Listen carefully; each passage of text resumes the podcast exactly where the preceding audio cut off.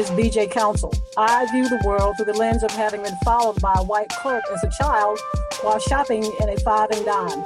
I'm a retired police executive and own You & Five-O, which gives guidance on surviving interactions with police. So, how you guys doing? Thanks for joining You & Five-O's podcast. I'm well. Uh, Thanks for having us. Uh, thanks. So, uh, for those of you that are joining us for the first time, my name is BJ Council, and uh, You & Five-O is based in Durham, North Carolina. Uh, and we uh, talk about different things that deal with policing. Uh, I, You & Five-O deals with teaching individuals how to interact safely with law enforcement.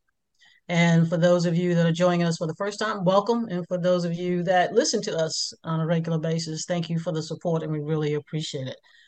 Uh, what we do here is talk about things that are police related, but we also talk about things that are not police related, mental health, community things that go on that can be supportive so people don't end up getting into the judicial system.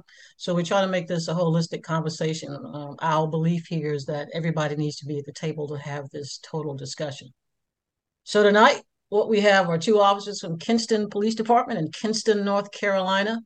Uh, a little bit of background as far as I'm concerned. I've been working with them uh, since about 2019, uh, doing You & Five-O work, uh, primarily in schools, but in the community and having the conversation and working with the police department there. Uh, just so you'll know, if you look up Kinston, Kinston is a small eastern part of North Carolina, and it is predominantly the demographic is African Americans. And I enjoy working with Kinston because they have the conversation, the relationships with their community is open, and they they definitely believe in having the uncomfortable conversation, and I support that wholeheartedly.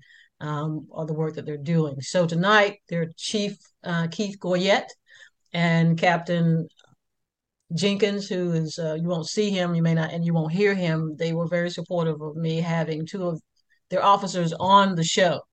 They are school resource officers or SROs, and we're going to be talking about that and what they see on the ground level for the schools. We'll get into that. So first, uh, let me introduce you and let them tell you a little bit about themselves. Um, and I'm going to go in the order of senior officer. So I think that's when I'm going to start with uh, Officer Mewborn. If you'll just tell right. us a little bit about yourself. Sure. Um, yes, like she said, I'm um, Officer Rob Mewborn. Um, been with the Kinston Police Department for a little over five years. Uh, my current role is uh, SRO, where I have served for uh, the last five years. I was um, born and raised right in Kinston, North Carolina, so I am a product of Kinston. Um, so I, I, get the privilege of being able to work where I grew up at and give back and you know give back in that way. Right. Awesome, thank you. And I'm going to talk about that too. The fact you're, you're there. All right, then we have Officer Rouse. Let's hear a little bit about you, Officer Rouse. Hello, I'm Officer Rouse. Um, I have been hired with the Kinston Police Department for three years, just beginning to be a school resource officer. So far, so good. I've been enjoying it. Um, just as Officer Mewborn, I'm also from Kinston, North Carolina, born and raised here. So it's good to kind of see familiar faces in the community. That definitely helps out a lot with being a police officer.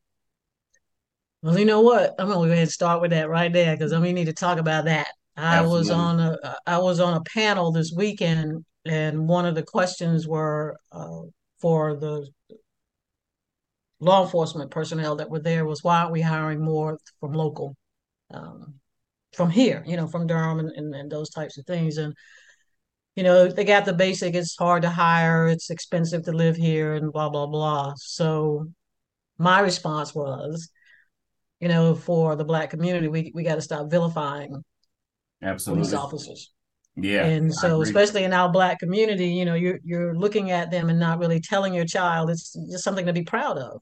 And right. So we so in the black community, we got to change that paradigm shift. So you got I did not I knew Mewborn you were from Kinston, but this mm-hmm. is awesome.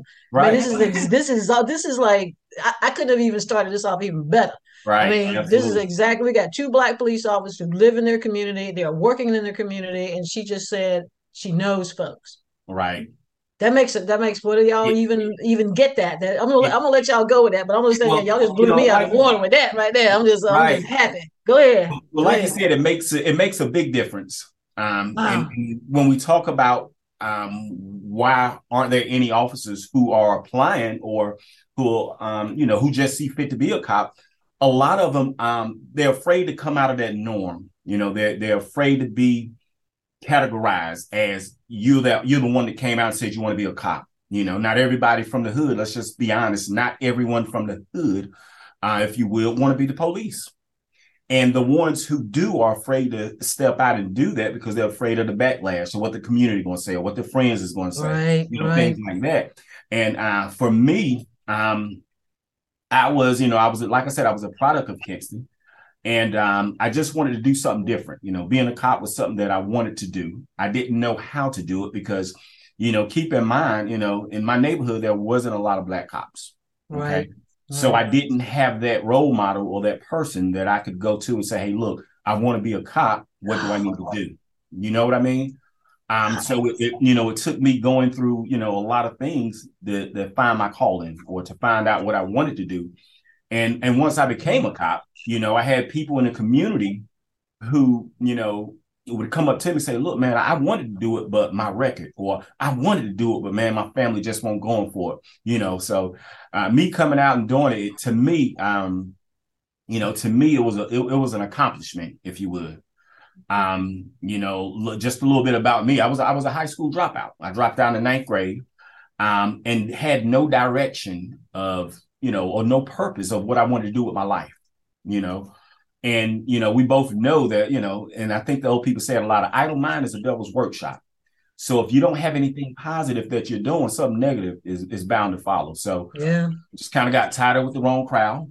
Um, and uh, had my first child at a very young age and, and and my father was very adamant you know you're gonna have to do something you know i'm one of them old schools and my father was old school so he was like right you, you dropped out of school you're gonna have to go to work. You're gonna have to do something. And i think from there i just started going back and uh, working. And later on i did go back to school um, obviously.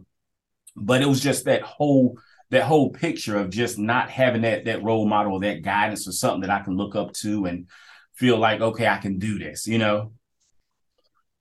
Man, you, I, this is awesome. I mean, Yeah. this this this is exactly what we need to hear. I mean, because I mean, just that. I mean, I was almost in tears as soon as you said about there were no black role models, police officers for me to see. right That's huge. Okay, we're gonna come back to that, but I need Rouse to talk now because she she from Kinston too. um, what mine is with me being in the younger generation, um, a lot of people say what they would do, and especially like with social media, you see it a lot happening. Why do they do this and why do they do that? But a lot of people aren't willing to actually come inside and figure out why. And if you don't like that why, make changes. You know, actually have your input in it. And so that's why I really wanted to join. So, because I see both sides. Being in the community, I know why they feel the way they do. I, I mean, I'm, I'm black as well. I know why Right, and how. I used to feel when I see stuff that's happening on social media. So I wanted to come in and kind of voice my opinion that way to say, okay, I see why the community feels this way, and also understand why the police act in this way. But trying to find a way to kind of mend the two. Um, so just little things that I've been doing in the community, just going out. Um, recently I spoke with community people in the community on how we can better our relationship and just speaking with them and kind of bringing it back to the police department, having a little PowerPoint on their viewpoint and what they would like to see from us to, like I said, kind of mend the relationship so they can see us in different perspectives. So that's kind of why I wanted to become a police officer. Man, y'all knocking it out the park, and they ain't, we ain't even been talking for five minutes. I mean, this is this is exactly it. I mean, that that guy asked that question, and I cannot believe the universe put you two right here in front of me, both from Kinston, yes and and doing this. Uh, Um, I think that whole. I know. I don't think I think I ever really thought of it in a in a manner of I didn't see a black police officer. Mhm. You know, I- and and I also appreciate your story too, Mewborn, because I went to college and I didn't graduate because I ain't gonna go into details, but let's just say I ain't graduate. right i get it I yeah, yeah. And so I needed a job. Mhm. And the, you know, they were hiring. I was working three part-time jobs. And then somebody said, You might be a good police. I was like, I can work one job and get one more than I'm making with three child, Right. sign a sister up. You know, so and then That's the universe. yeah, yeah, that's a no brainer right there. But then the universe said this is where you're supposed to be. Right. You know, and then the fact that you that you did this because you wanted to do something different Right. and you wanted to be a role model. Yeah. Right. And, and I think the important part is, and I think in the black community, a lot of I, I wasn't afraid to be different. You know, in the in the black community, we have a, a standard that is created within the black community as okay, I'm I, if I can ball good, I'm gonna play basketball. Okay, if I can throw it good, I'm gonna play football. And what we do is we align the kids with that one vision without allowing them to see, hey, look, you could there's other ways that you can do it. You know, you can be a cop, you can be a probation officer, you can be a detention officer, you can be a jailer. There are other things that you can do in that black body where you're not categorized or the, the whole stigma of going to the NBA because we don't realize it, but we put a lot of pressure on a child when we never really stop and ask that child, what is it that you want to do? All right.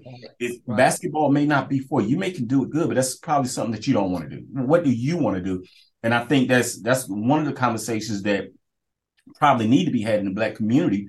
Take time with that young person and find out what is it that they do want to do, Right. as opposed to what we're pushing them towards. And I see that a lot. You know, right. um, you know, you talk with the average the the average kid on the streets, he gonna tell you he want to play basketball, he want to play football. That's Yeah. it. yeah. you know what I mean? beyond that. Yeah. And, and and if you say, well, why not be a cop? They're gonna frown against that. And I think Mhm. one reason is because the community as a whole, Right. and we see and teach these kids, we're teaching them against police officers. yeah, exactly. When in actuality, something happens. Who you gonna call? officer's gonna be the first one there, but they're gonna be call- to call. Yeah. you You ain't know? calling go- Ghostbusters. You calling Yeah, you calling you Popo. yeah. So I, I- So- I think we, I think we're setting them up to fail when we do that, and you know, don't give them that clear guidance. You know, Yeah. Rouse, if you don't mind, uh, because I'm an old school police officer. So what what how do you mind telling me how old you are? I'm 24. Okay. So there we go.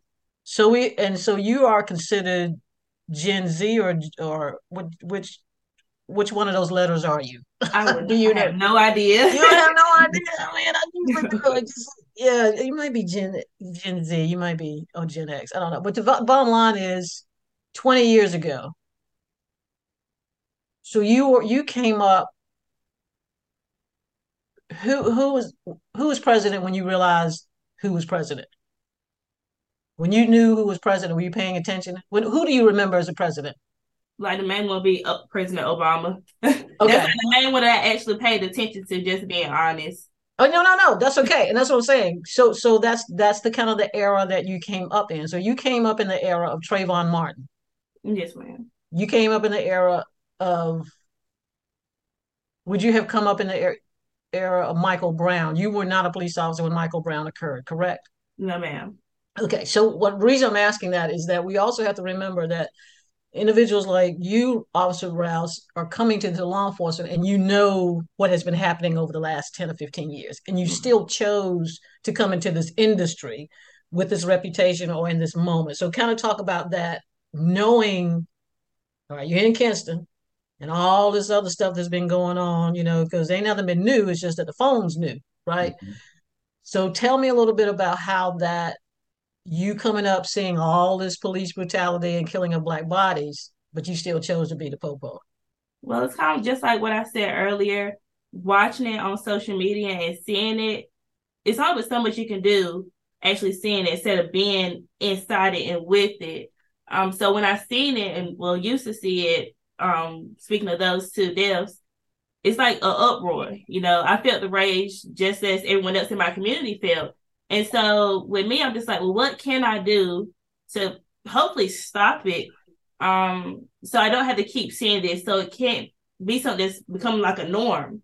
Um, so that's really why I kind of wanted to get my foot in the door because if everybody just kind of sits back just watches it, nothing's going to really change or be done. You actually have to have people in there that's willing to, you know, have their partner wait, back up, stop, um, or call people out when they're doing wrong. And if not, then like I said, it's just going to keep on happening. So with me, I don't mind, you know, if I see I've Officer Miller, he's kind of getting upset, hey, I got it back up. And he's the same way with me. So you just kind of have to have people that's willing to step up and stop stuff like that from happening. And I know that I was willing to be that police officer. So I definitely want to join just to kind of like I said, hopefully help. I'm going to give a shout out to uh, Captain Kevin Jenkins. I think I know he's in the room, and I want to say, man, thank you for these two. These are awesome people right here. this is awesome. Um, so yeah, so so this is that's good stuff. So I I, I appreciate that. Um, yeah, that that's that says a lot. I'm glad we started with that. So you guys are um, school resource officers, and yeah. you know one of the things that that I talk about in some of the work that I do is just, you know, how do we help our, our youth not to enter into the system? You know, what what are some things? And one the one reason I think the conversation I wanted to have with with you, uh, the both of you, obviously being both black and in a city that's predominantly African American, I just kind of want to talk a little bit about what you're seeing on the ground uh, when you talk when you're dealing with kids and and you know, don't want to be obviously calling anybody out, but I kind of want to talk about when you, being police officers, we see stuff. We see the things that don't nobody else want to see, don't nobody else want to talk right. about, blah blah blah. But we also the stuff that we're seeing. We also, if we in this business long enough, realize that if that situation does not change, that we're going to see this individual either bleeding out on the street, right, or in the judicial system. So I just kind of want you to talk about some of the things that you know that you see, and also you know not, and then we can talk about some of the things you think can be beneficial to um, to community members and, and to our young to our youth and the next generation. So right. whoever wants to take that first. Well, I, I think I'm gonna, I'm gonna start it off with the with the, with the elephant in the room, with the which is the obvious, the gangs. Um, I I mean, we're seeing a big problem with gangs. Um, not saying that it has never been a problem, but I think we're seeing more of a problem now because we have, you know, some of our rappers who are heavily engaged in uh, gang activity, which, and we know that most of our youth are listening that rap, and you know, to those sensitive ears, it's like gold. And I think what's happening is that we we are right now. I think not only parents, law enforcement, or anybody in authority, whether it be principals or whoever, um, you know, we're we're we're fighting an endless fight, and the reason I say that is because the the, the parents are going to deal with it at home, but then when that child comes to school, that principal and that SRO are going to deal with it. We're going to deal with the attitudes. We're going to deal with the disrespect. We're going to deal with you know um, the the marijuana and all all different types of stuff that you know we would have to deal with, and um, not placing the blame on gangs alone because we know right. that it's, it's, three and fourfold. You know, it's right. more than just that. But I think um, you know, I think if we go head on and start dealing with the gangs, we would probably eradicate a lot of the other problems that we deal with in school. And like I said, the gangs, the, the disrespect, um, you know, some kids are not coming to school for different reasons, you know, so things of that nature. Um, so let me let me before Ralph before you go, I, I kind of want to talk about the the gang, the rappers, and because the first thing the first thing they're gonna say, oh, that, that ain't my problem. Mm-hmm. You know what I mean? Because they get right, absolutely yeah, because I mean, uh, yeah. So t- tell me, uh, because you do work with children. Mm-hmm. Well, I think based on what you see, okay, what I was asking is based on what you see, you can say, you can say with a lot of conviction that it does impact this child based on what this person is saying. And I think for the for the feeble mind to say it's not my problem, it's like me going home every day in, in, in my home, shutting my door, cutting my TV on, getting my lemonade and getting my remote and saying, okay, whatever happened today is not my problem. You know, I would be less than an SRO if I would say that, because in actuality, it is my problem, you know. And I think as adults, and not only as adults, but um, you know, law enforcement as well as a community, we got to hold ourselves accountable for the youth. Okay. We got to be in a position where you know, we gotta, you know, we gotta go at this thing head on and start dealing with these, finding out what's going on with them. How can we help? How can we be the problem? How, can we be? I'm sorry. How can we be the solution to your problem?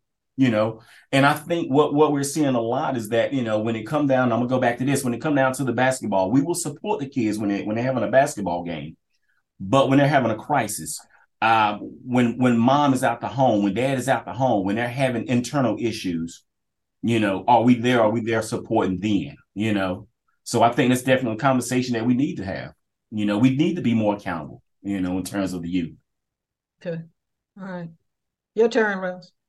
Um, with me working with younger students, I think it's more so the fact that they want like attention. They want to be heard. They want to be seen. So some are willing to resort to anything just so they feel like a human almost. And I think part of that kind of starts at home. You know, we're not home with them, so we don't really know all that goes on at home. But it really boils down to attention. If you're not getting an attention, that's when you are mainly more on social media. You are listening to the music and doing all that. So it's filling your head up with kind of the violence part instead of the I love yous and the hugs that you're not really getting. So I really think that they just long for attention and when they're not getting it, they're more likely to result in violence and the fights and being disrespectful. But it's just like they just have so much rage built in. And some of them really just don't know how to communicate yet because they are a younger generation. Um, so not really knowing how to properly communicate and having that void of affection and attention just kind of creates a problem. And it's hard to fix that because, like I said, it starts at home. And by us not being, you know, home with them, of course, um, we're kind of getting like the backlash of it. So when they come to schools, you know, of course, we're getting them hugs every morning. We're getting them high fives and daps and checking in on them. And it definitely does help, I think, because um, you have the kids at first with me just starting out as a school resource officer that wouldn't speak to me at all. Um, no matter I could step right in front, hey, how you doing? And it's like it's a brick wall. It's I'm not here. Um, but they continues, hey, how you doing? Good morning. I hope you have a good day. And just showing them like I'm here, you know, I, I can be that person that you can talk to. And so now I have students that wasn't talking to me at all, that's willing to actually run up to me. Good morning, Officer Rouse. How you doing? you know? Wow. So I think it's just like I said, it all boils down to attention. And like I said, they're not getting it at home.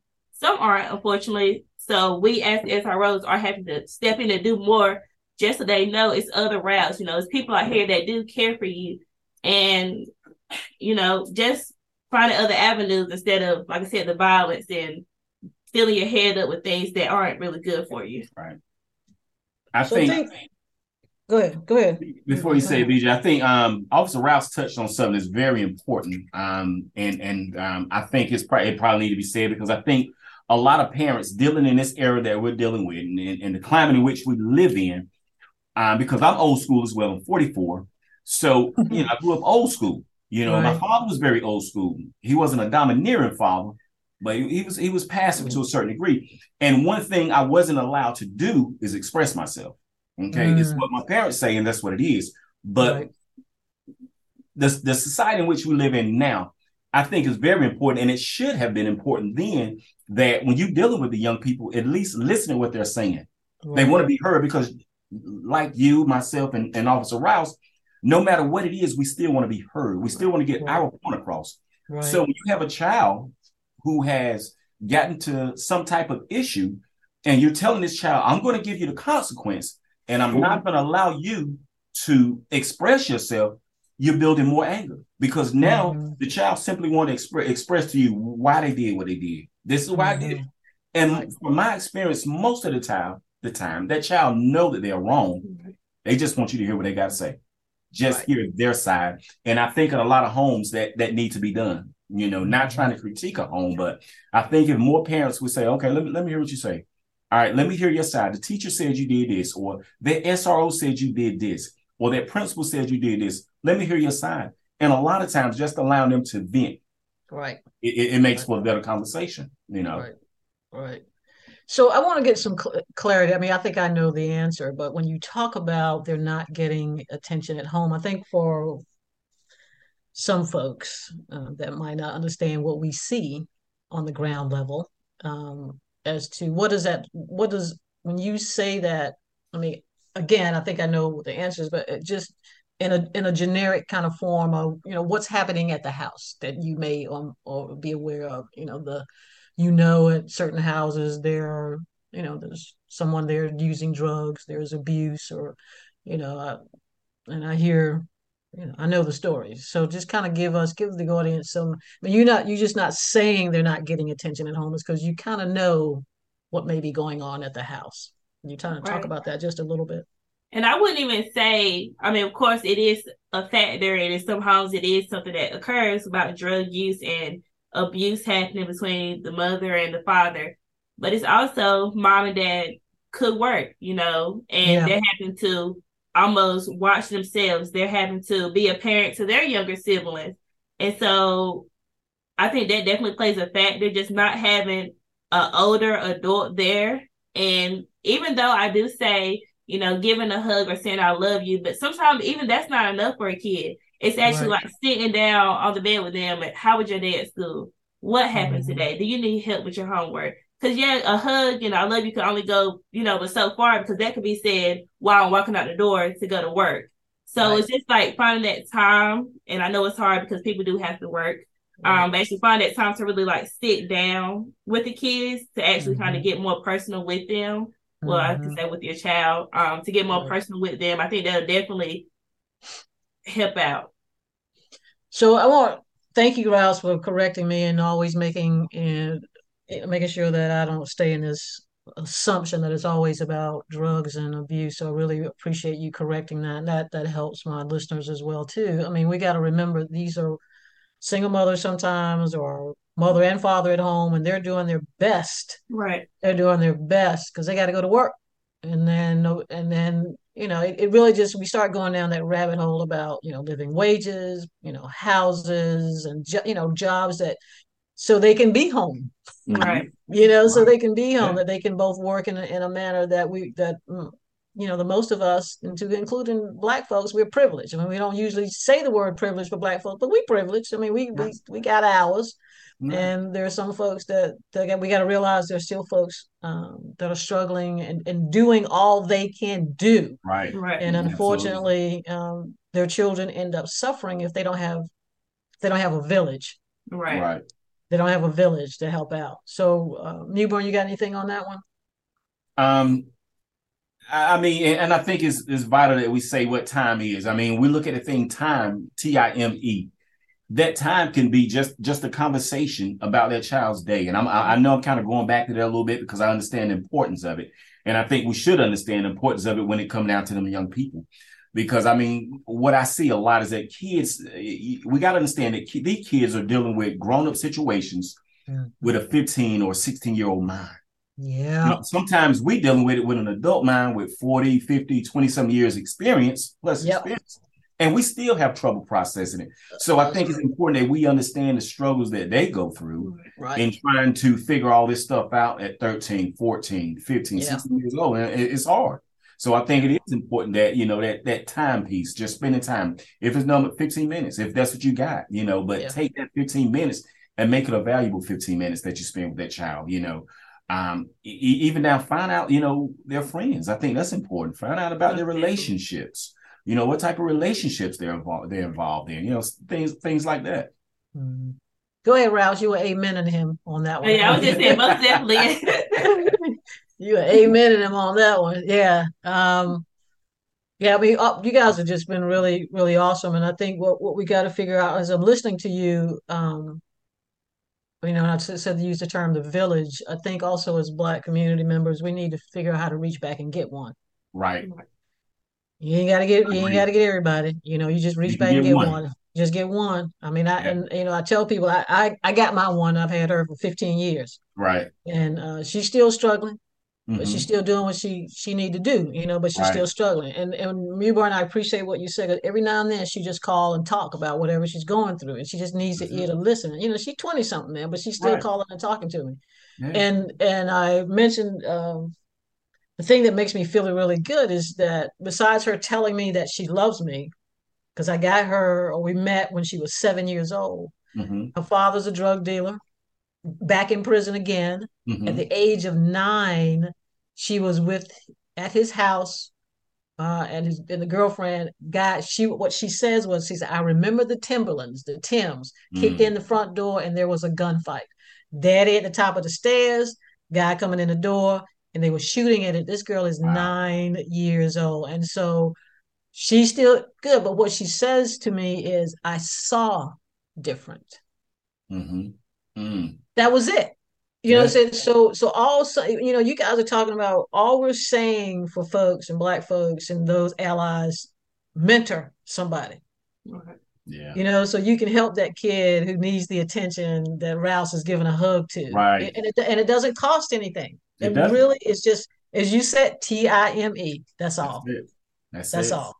And um and, and we need to do that better as a community of black folks who have s- become bougie and have Right. gotten, you know, we got I got mine, you Right. know, I got mine. Um, and we gotta we gotta reach back and help folks. Because it like Rouse, and I really appreciate you checking me on that too. People out here trying to do the best they can and and trying to keep a roof over their house, trying to keep the lights on, trying to keep food on the table. They're doing all they can do. And the and unfortunately who suffers is the Yeah. child. I mean, even with two people, it's hard. So it, Right. Yeah. sometimes, you know. Yeah, yeah, it is. Um, so now that we've kind of talked about what you, what in your opinion, and the work that you guys are doing, what what are what are some of the things the community can do? Because I know, you know, Rouse, I appreciate some of the stuff you're talking about, talking to the community and getting them to the table, but I'm also uh, a supporter of uh, stop looking at the popo to do everything. Right. You know, I'm, I, I get we want to do as much as we can. I get SROs are, you know, caring and loving and all that, but that's not that's not our lift. hmm You know, we we have a particular role, Right.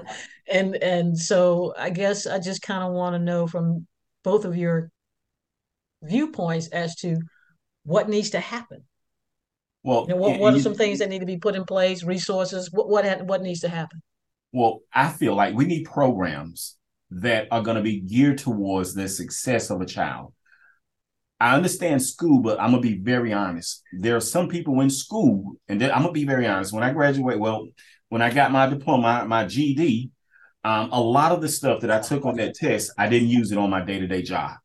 Okay, we Yep. need programs in place that will gear those kids towards their dream of what they want to do. Uh, you have kids who say, I, you know, I just want to do hair. I, I meet young ladies all the time in school, and, and I'm a barber by trade.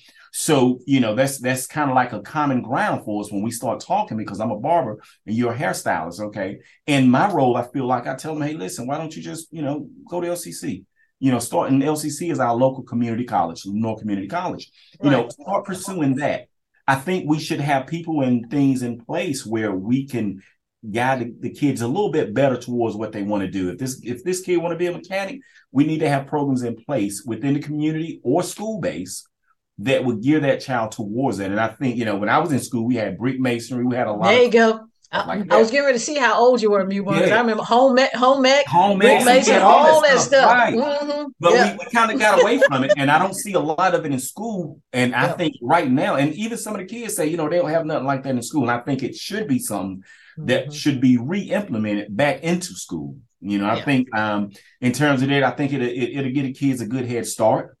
Um, I think we need to see more mental health within the community where they're, you know, directed towards kids because a lot of the young people deal. I'm seeing mental illness in children more than I ever seen it, and I've only spent about 44 short years on this earth, but I had I don't recall seeing it as much, you know, in the young people that I'm seeing it now. So I think we need programs in place for that. Um, like you you said earlier, you know, when we have a program like that, mental health, you know, that would be a gateway to, you know, prevent someone from going to jail, you know, because a lot of problems that, you know, they're facing due to the mental illness, you know, I mean, the only reason, the only resort they have is going to jail. Let's be honest, you know. So, and I, I think that if you can get programs like that that's geared towards that, I think we'll have better outcome with that. Did a mouthful. um, I, I definitely agree. I think the whole school curriculum honestly needs to be changed a little bit.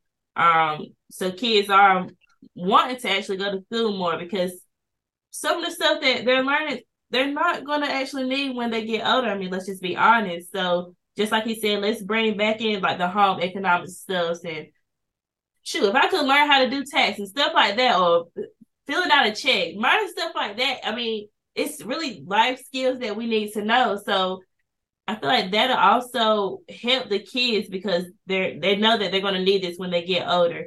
So if mm-hmm. parts of that can kind of get added back into the school curriculum, I think that'll help them more out and more resources that are free. Um, because it is a financial burden that's going on right now that has been going on for families. Right. So for them to see that they do have options that they can go to after school that are Mhm. free, um, like it could be a therapist, a counselor, um, just stuff like that. I think kind of needs to be more available. So you know, I want my listeners to understand that what, what you you you're hearing from individuals that are two SRO school resource officers in Kinston um, that are talking about children needing these types of resources and the things they're actually seeing on the ground. And you're probably like, well, you know, that's a small community. Yeah, I think it's less than 20, 20,000, 22,000 mm-hmm. persons. Uh, what I also need my listeners to understand, there are 18,000 law enforcement agencies across this country.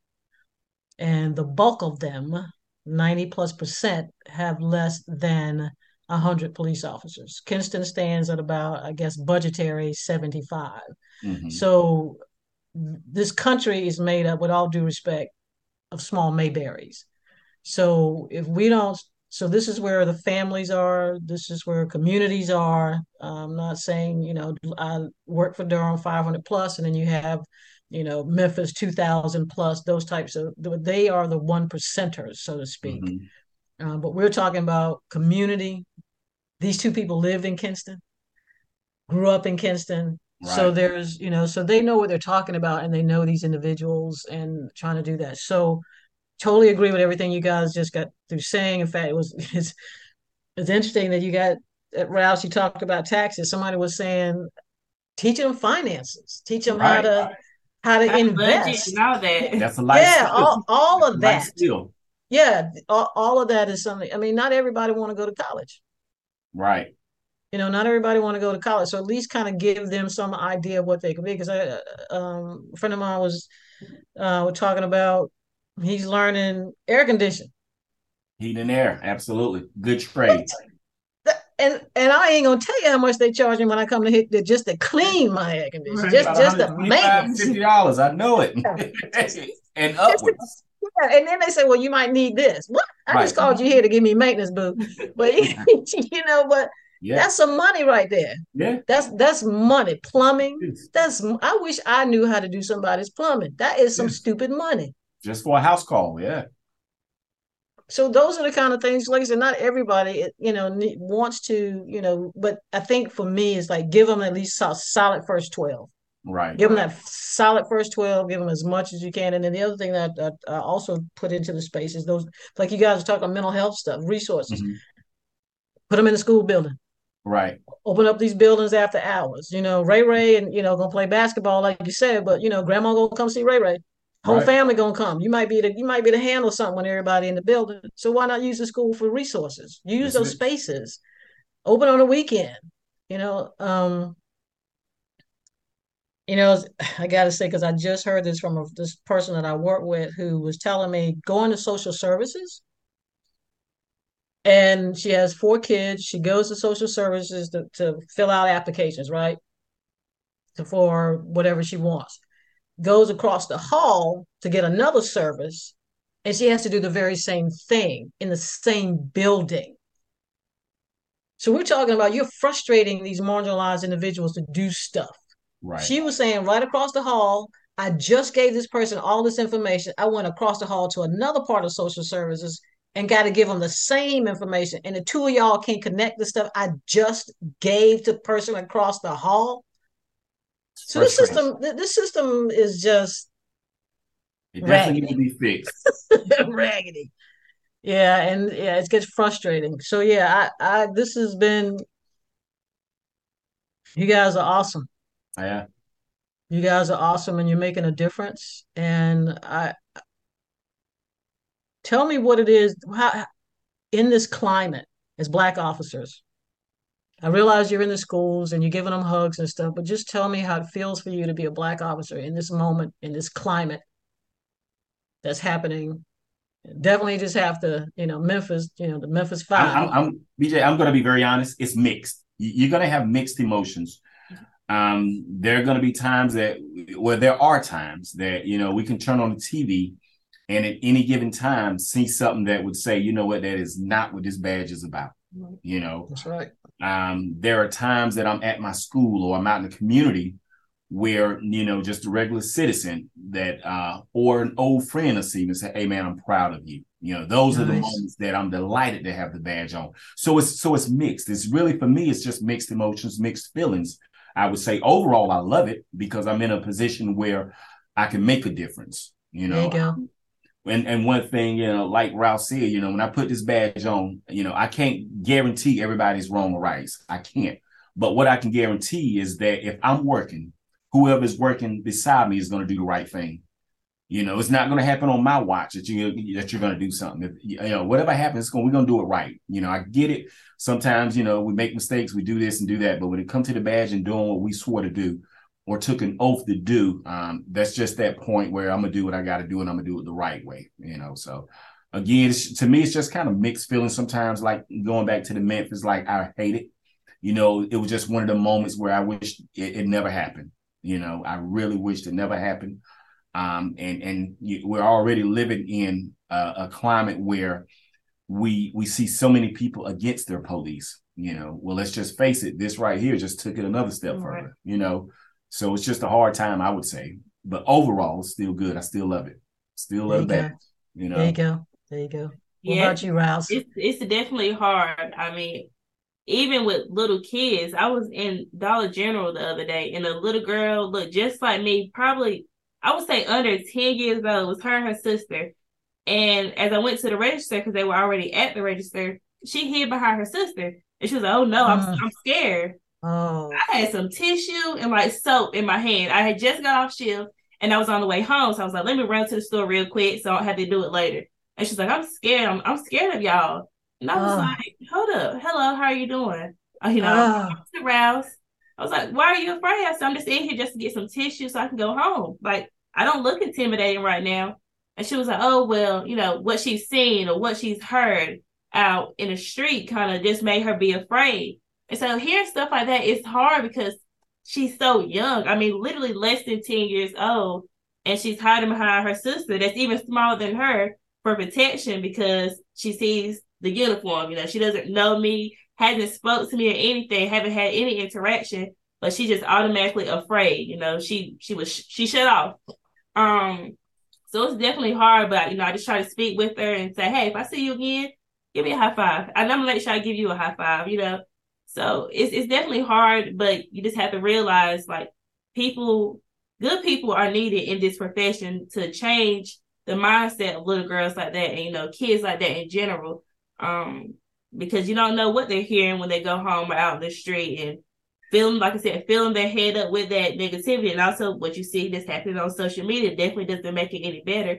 So people are needed in this profession that are willing to kind of put in the work and do whatever is necessary to, like I said, just better that relationship. And even if you just change one person's mind, um, they can influence somebody else. Say, well, hey, I met so and so, this officer, and they're not so bad. They're not so intimidating. So that part of it is definitely rewarding. Just the hope that one day it'll be a better relationship and stuff kind of will stop that we see that's going on right now. Y'all are awesome. I can't say that enough. That's just that that's really good. I think I'm gonna we're gonna probably wrap this up on that. But I appreciate that. And I really appreciate you putting that story out there, Rouse, Officer Rouse. Um, because people need to know that because they I don't think people understand who it's impacting. I mean, we only right. hear from the adults, right. right? But this is a child in a dollar store. Right. Afraid of the police. Right. Right. A black female with soap and a tissue in her hand. Right. Not threatening at all, but but because of what she's seen, what the people are telling her. What she yeah, heard. It, in what she's heard. Um, so yeah, it's a lot of work. It's a heavy lift. And you're right. Um, and I appreciate both of you saying that. The, the heavy lift is on law enforcement. It, it, it is it everybody is. in the bag. It, it is actually on law enforcement to figure out how to do that. Um, I mean, when I we did the training, uh, you had a, a, white officer, white female officer, saying, you know, I ride through the community and I get flipped off. She said, "What am I supposed to do with that?" You know, and she all she's doing is a job. You know, right. and she's she's just frustrated. I mean, she's I can tell by how she responded. She's frustrated. She's I I, I didn't do anything. mm-hmm. You know, I, I, I didn't put my knee on Chauvin's neck. You know what? I think I think it affects the ones who really want to make that difference, who really want yeah. to make that impact, who really yeah. got into this profession to do the right things. Those are the ones that it really affects, I believe. You know. Yeah, yeah, and that's a good statement. Yeah, the people that want, and you're right. Uh, uh, you're right. People that want to make the difference, and that's what we need. We need all kinds of individuals. This this Yeah. this is this film that I'm releasing. Um, and by the time this podcast is out, basically what I'm saying in that film, and for those of you hopefully will listen to it on the YouTube channel, is we're not dealing with our ancestors, police folks. Absolutely. Absolutely. Police departments today are more diverse. We're actually working, probably working next to descendants of those individuals who architect law enforcement Right. back in the day. So we got, we got, you know, you got black, you got women, you got Asians, you got gays, you got trans, you got all the the, the eight police departments are diverse. I mean, I'm not saying that there aren't issues, but we need to understand we we want everybody. We want everybody. So I I appreciate that. So yeah, this has been awesome has. you guys you guys have blown I, I, I don't know what I expected, but I didn't uh, I really appreciate you speaking your truth Absolutely. because that's what I want people to hear. Uh, and I also want to just say one more time to remind people Kinston represents police departments across this country. This is this is about the size of police departments across the country. So if you want to get involved, these are the community, these are the officers that you're going to meet. These are the ones that you need to talk to. These are the ones you need to come in and speak to. These these are the ones who represent these small agencies who actually are the backbone of law enforcement in this country. So don't get it twisted. It ain't, and I'm not saying anything against the larger one, but this it's Right. more of the smaller agencies, 90% plus than it is of large agencies. So in closing, uh, I'm going to start with Officer Rouse since I started with you, Officer Mewborn. Uh, is there anything that you, any parting words or advice or whatever you want to say? Go ahead and say it. um parting words just for everyone to just hopefully listen and do whatever that they can to just try to change the climate, change the person that's next to you. Um just I really don't know. Just I've lost my words. I would I would definitely uh, you know That's okay. kind of um harp off what um Officer Rouse said. Be the change that you want to see. You know, Yeah. we we often can criticize and critique law enforcement, but very few people have been willing to put their hand to that plow of law enforcement and do work. Um, I, I think that once they do that, it, it'll be a rewarding job, but they will get the benefits of, of making someone else's life a little bit better. Um, I mean, it's it's a job that everybody ain't cut out for. There's an old saying in law enforcement: some are meant to be, and some are meant to call. And I think when you realize that you're meant to call is when you make that change. Wow, I appreciate that. And you, you really are old school talking about putting your hands on the plow. Right. you real, you, you real old school, bro. I'm sorry. put your hands to the plow, and do the work. Yeah, yeah. You pulling stuff way. You, you, definitely in Eastern North Carolina, buddy. I'm telling you. You guys, true. So thank you to you both. Thank you for Um, having us. Yeah, no, thank you very much. Thank you to uh, your to Captain Jenkins, and especially thank you to Chief Keith Goyette, who is the chief recently appointed, the chief of Kinston. And uh, I appreciate what he does for the community. I appreciate the fact that he understands it's a new day Yeah. and uh, is is having these conversations with the community. And I'm honored to to be able to say that I I, I work with him. I hopefully uh, consider him a friend. We've been knowing each other now for a while, so the fact that your leadership understands this moment Absolutely. uh, uh, says a lot. So thank you to both of you again, and so to our listeners. Thank you very much for for tuning in. Uh, and I hope you invite us back. Yeah, he wants to go. You can tell I, me. I- I mean, I don't feel like we was we really got into everything we wanted to, so I think you need to invite us back. Clearly, Mewborn's a talker, so we have to make sure he comes back. so, for those of you, uh, again, who are listening for the first time, hope you enjoyed what you heard. And also, uh, by the time, again, I want to let you know that uh, we have a film out. It was released on uh, February 25th.